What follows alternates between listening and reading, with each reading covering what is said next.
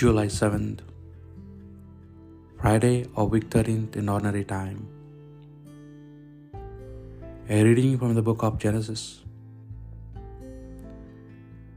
The length of Sarah's life was 127 years. She died at Kiriath Arba or Hebron in the land of Canaan. And Abram went into the mourn and grieved for her. Then, leaving his dead, Abraham spoke to the sons of Heth.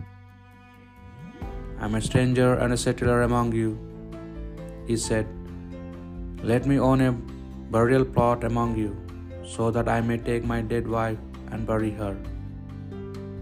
After this, Abraham buried his wife Sarah in the cave of the field of Machpelah, opposite Mamre, in the country of Canaan. By now Abraham was an old man, well on in years, and the Lord has blessed him in every way.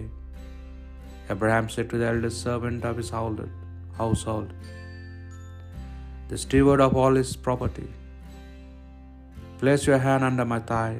I would have you swear by the Lord, God of heaven and God of earth, that you will not choose a wife for my son from the daughters of the Canaanites, among whom I live Instead, go to my own land and my own kinsfolk to choose a wife for my son Isaac.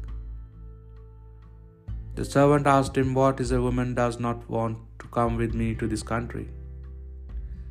Must I take your son back to the country from which you came? Abraham answered, On no, account. Take my son back there.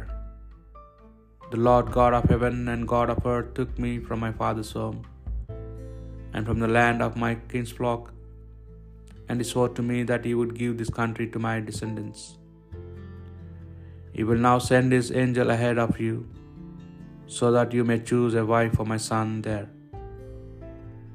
And if the woman does not want to come with you, you will be free from this oath of mine. Only do not take my son back there. Isaac, who lived in the Negev, and meanwhile come into the wilderness of the well of Lahai Roi.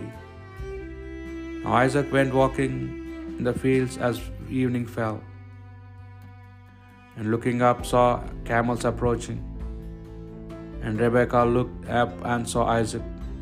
She jumped down from a camel and asked the servant, Who is that man walking through the fields to meet us? The servant replied, That is my master. Then she took her veil and hid her face. The servant told Isaac the whole story, and Isaac led Rebekah into his tent and made her his wife. And he loved her, and so Isaac was consoled for the loss of his mother. The word of the Lord. Oh, give thanks to the Lord for his good.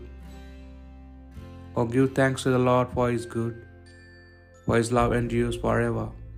Who can tell the Lord's mighty deeds? Who can recount all his praise? Or give thanks to the Lord for he is good.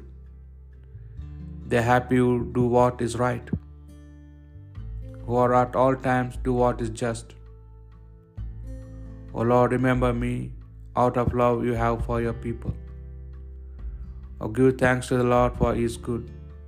Come to me, Lord, with your help, that I may see the joy of your chosen ones and may rejoice in the gladness of your nation and share the glory of your people.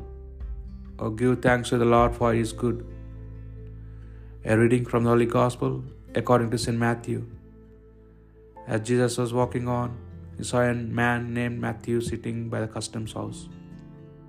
And he said to him, Follow me. And he got up and followed him. While he was at dinner in the house, it happened that a number of tax collectors and sinners came to sit at the table with Jesus and his disciples.